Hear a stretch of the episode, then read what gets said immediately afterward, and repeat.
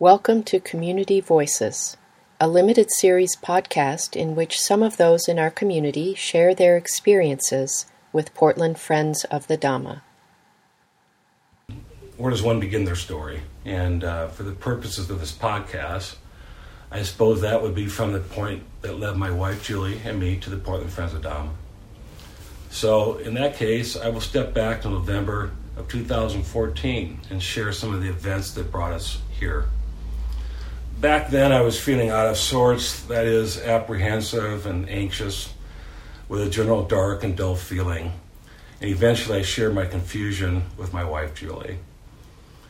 After talking with her, uh, we felt it best if I saw a professional, and she obtained a referral for me. I met with uh, Dr. K after our assessment meeting. He began treating me for clinical depression we met once a week initially as I shared my life story with him. Our sessions were helpful to me, and over the course of several months, we covered a lot of life subjects. At one point, Dr. K handed me a book from his shelf entitled Mindfulness in Plain English. That was written in 1991 by Bhante Gunaratana. I made a small effort to read the book, but at that time it really didn't resonate for me my time with Dr. K came to a mutually agreed upon conclusion in July of 2016. I felt better, and really, Dr. K had done all he could for me. His advice at the end was that I should take an honest assessment of my alcohol use. Well, rather than take an honest assessment of my alcohol consumption, I turned more towards its use. Looking back, I can see I quite frankly slid into a delusional state. Well, with a caring wife and a caring daughter, I was given a loving nudge to seek help. The help I sought turned out to be interviewing three different IOP clinics in Southwest Portland metro area. IOP is intensive outpatient treatment. I voluntarily entered a program the first week of January 2017 six months after finishing with Dr. K. IOP programs are tr- transition programs for those leaving residential treatment programs, but also work very well for people like me who haven't lost their jobs or businesses because attendance is three days a week and three hours a day. It still allows one to, to work. The programs are designed to educate through a classroom setting and encourage self reflection during group sharing therapy. The alcohol treatment programs, for the most part, follow 12 step programs, which really come from the big book, Alcoholics Anonymous, written in 1939. The book is now in its fourth edition with a few updates to its message. One of the cores of its recovery philosophy is spirituality with an emphasis, emphasis on theological or Christian doctrine. I personally found myself struggling with this core belief of the AA program, which was then affecting my complete healing and holding me back. And then one morning, I was looking for a sock in the bedroom and reaching under the bed, pulled out a slightly dusty book. It was the book Dr. K had given me almost a year ago Mindfulness in Plain English. I smiled to myself and started reading it right then. And yes, you guessed it, it grabbed my attention as it introduced me to developing a meditation practice, Vipassana, and planted the seeds of Buddhism in me. To water those seeds, I began investigating the Buddha through online readings, and I purchased several introductory texts. Armed with a very basic knowledge of the Buddha and the Four Noble Truths, I became curious to explore if Buddhism was present in the Portland area. Well, of course it was, which led to now what? Does one just show up at a temple? Is it called a temple?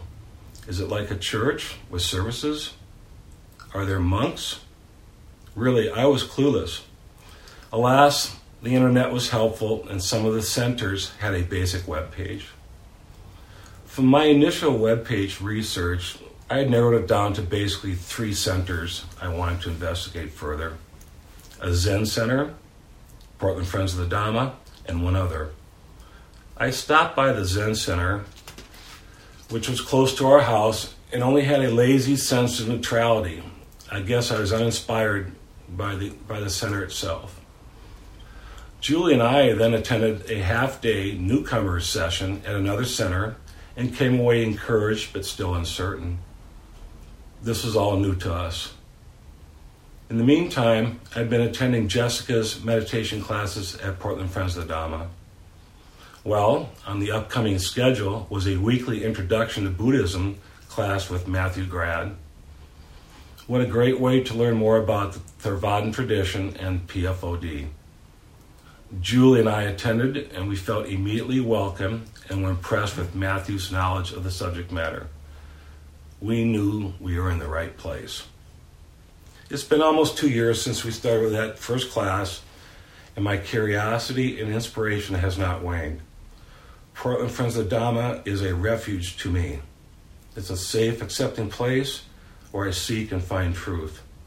Matthew's Friday Night Investigations class is a place to learn about Buddhist teachings as they relate to my everyday life. The Portland Friends of Dhamma Library is a source of Dhamma teachings that I always have access to the relationship PFOD has with the Pacific Hermitage Monastery and its monks has an intrins- intrinsic value that benefits all in the reaches of this community.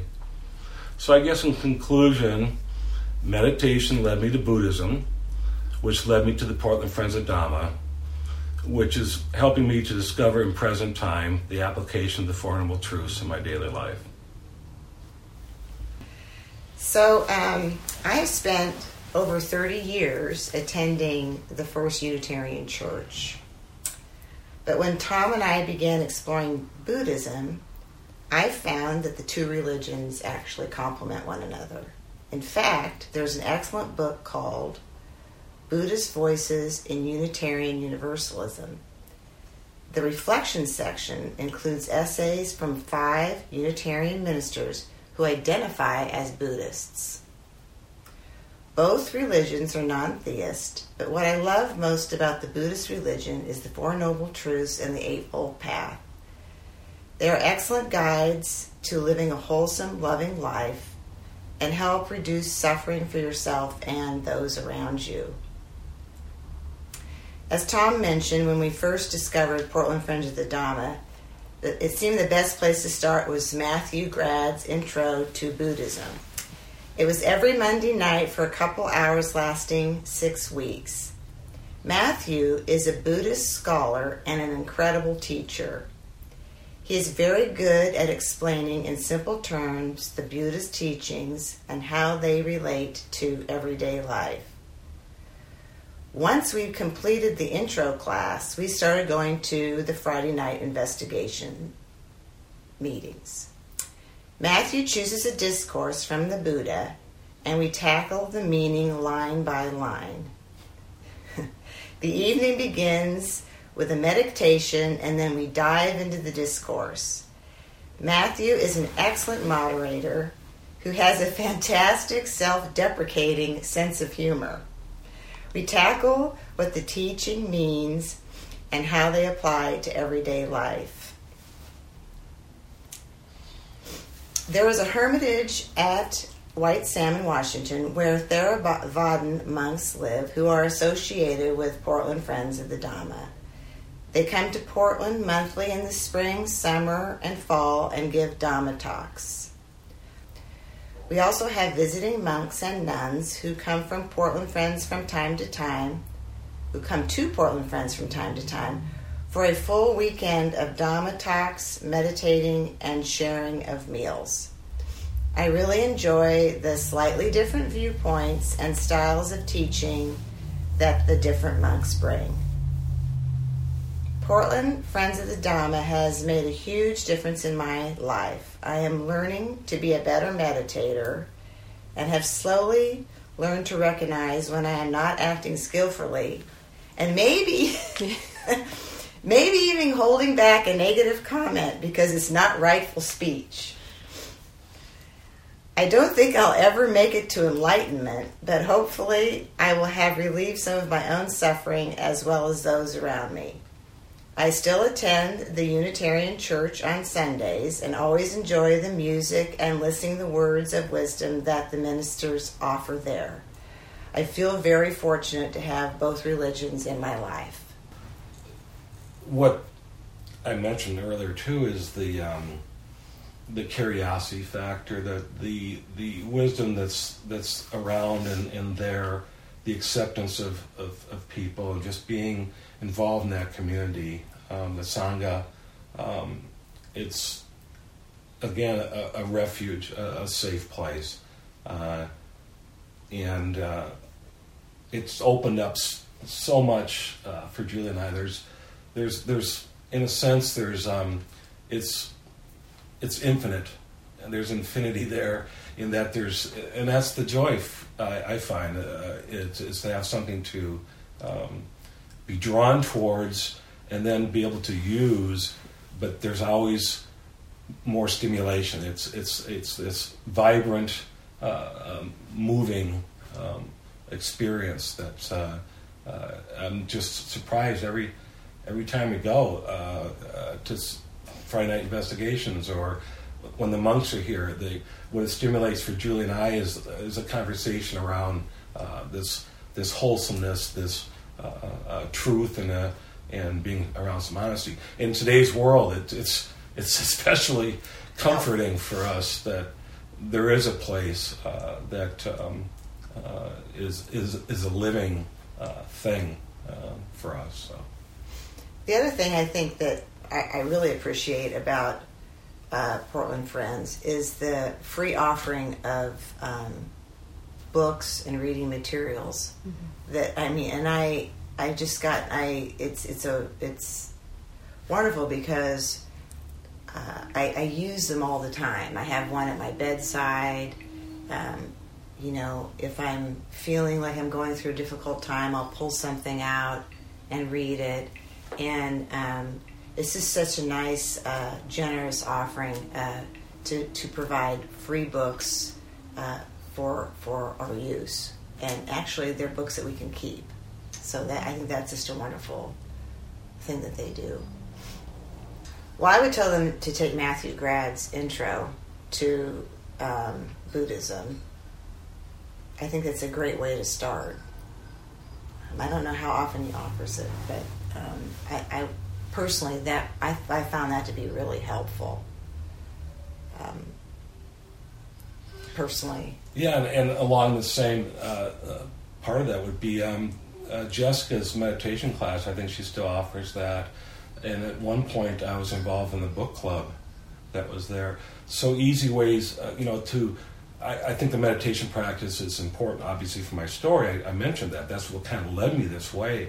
And um, I, I, think to, to, to participate in a non committed way someplace is important to begin with so you don't feel pressured or I have to sign up for something or I have to, you know, uh, give, give, or whatever. It's just to be able to walk in and have an, an opportunity to attend a class uh, is a great way because uh, other new people are typically at those classes, although there's a lot of uh, uh regulars, regular veteran, uh, uh, more learned people than we are at some of our classes. But that that was helpful, and then um, I think the web page has has grown some.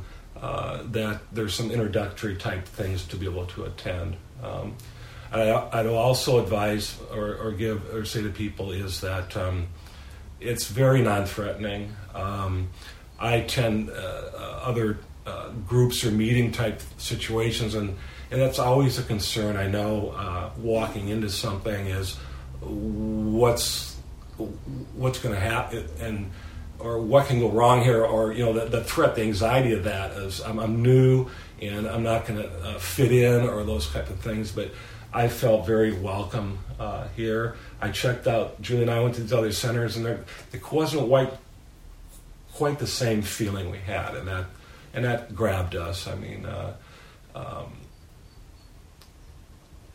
and it's a um, fairly new uh, temple here. I mean, relatively speaking, um, and that's another opportunity. There is to be involved in something that's still growing, and we've seen change and yeah. growth and and more programs, and and uh, it's it's fun to be part of that too. Uh, for mm-hmm. as a new person to come in and be accepted, but there's opportunity there to also um, give back and to help. You know.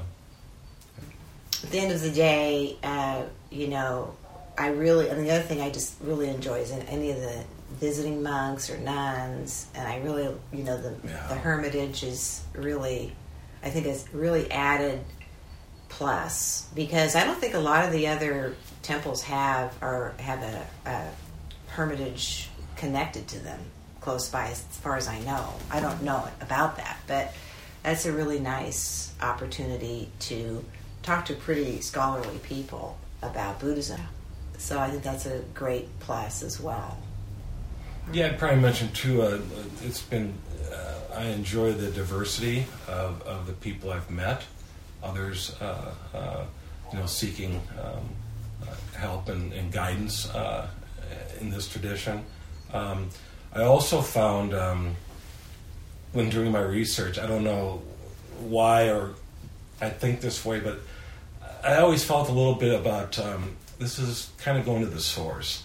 The Theravadan Thai forest, in, in my mind, I, I, I, found that that I like the oldness of it and and and the less westernized part of that. You know, trying to stick with the the Pali and and that's what we do with Matthews. We're reading and the translations, a couple. Di- couple different translations of the same discourse or sutta, and and that to me it's um, uh, I don't have to feel like it's being um, polished for my appetite or or served to me a way that will make it more easy or or uh, you know in a sense westernizing it and because uh, I think the teachings uh, from what we're seeing and feeling and finding is, is that it's it's true today as it was then. Yes, everything's changed in 27, 800 years or whatever, but I, I, I trust uh, you know, it's not a faith basis. I, I believe or I, I, trust because I've taken some of the teachings and I see how they work, and that just reinforces and confirms, affirms that this is truth. And again, to me, that's uh, uh, it's it's so helpful and so valid in in today's world. Yeah.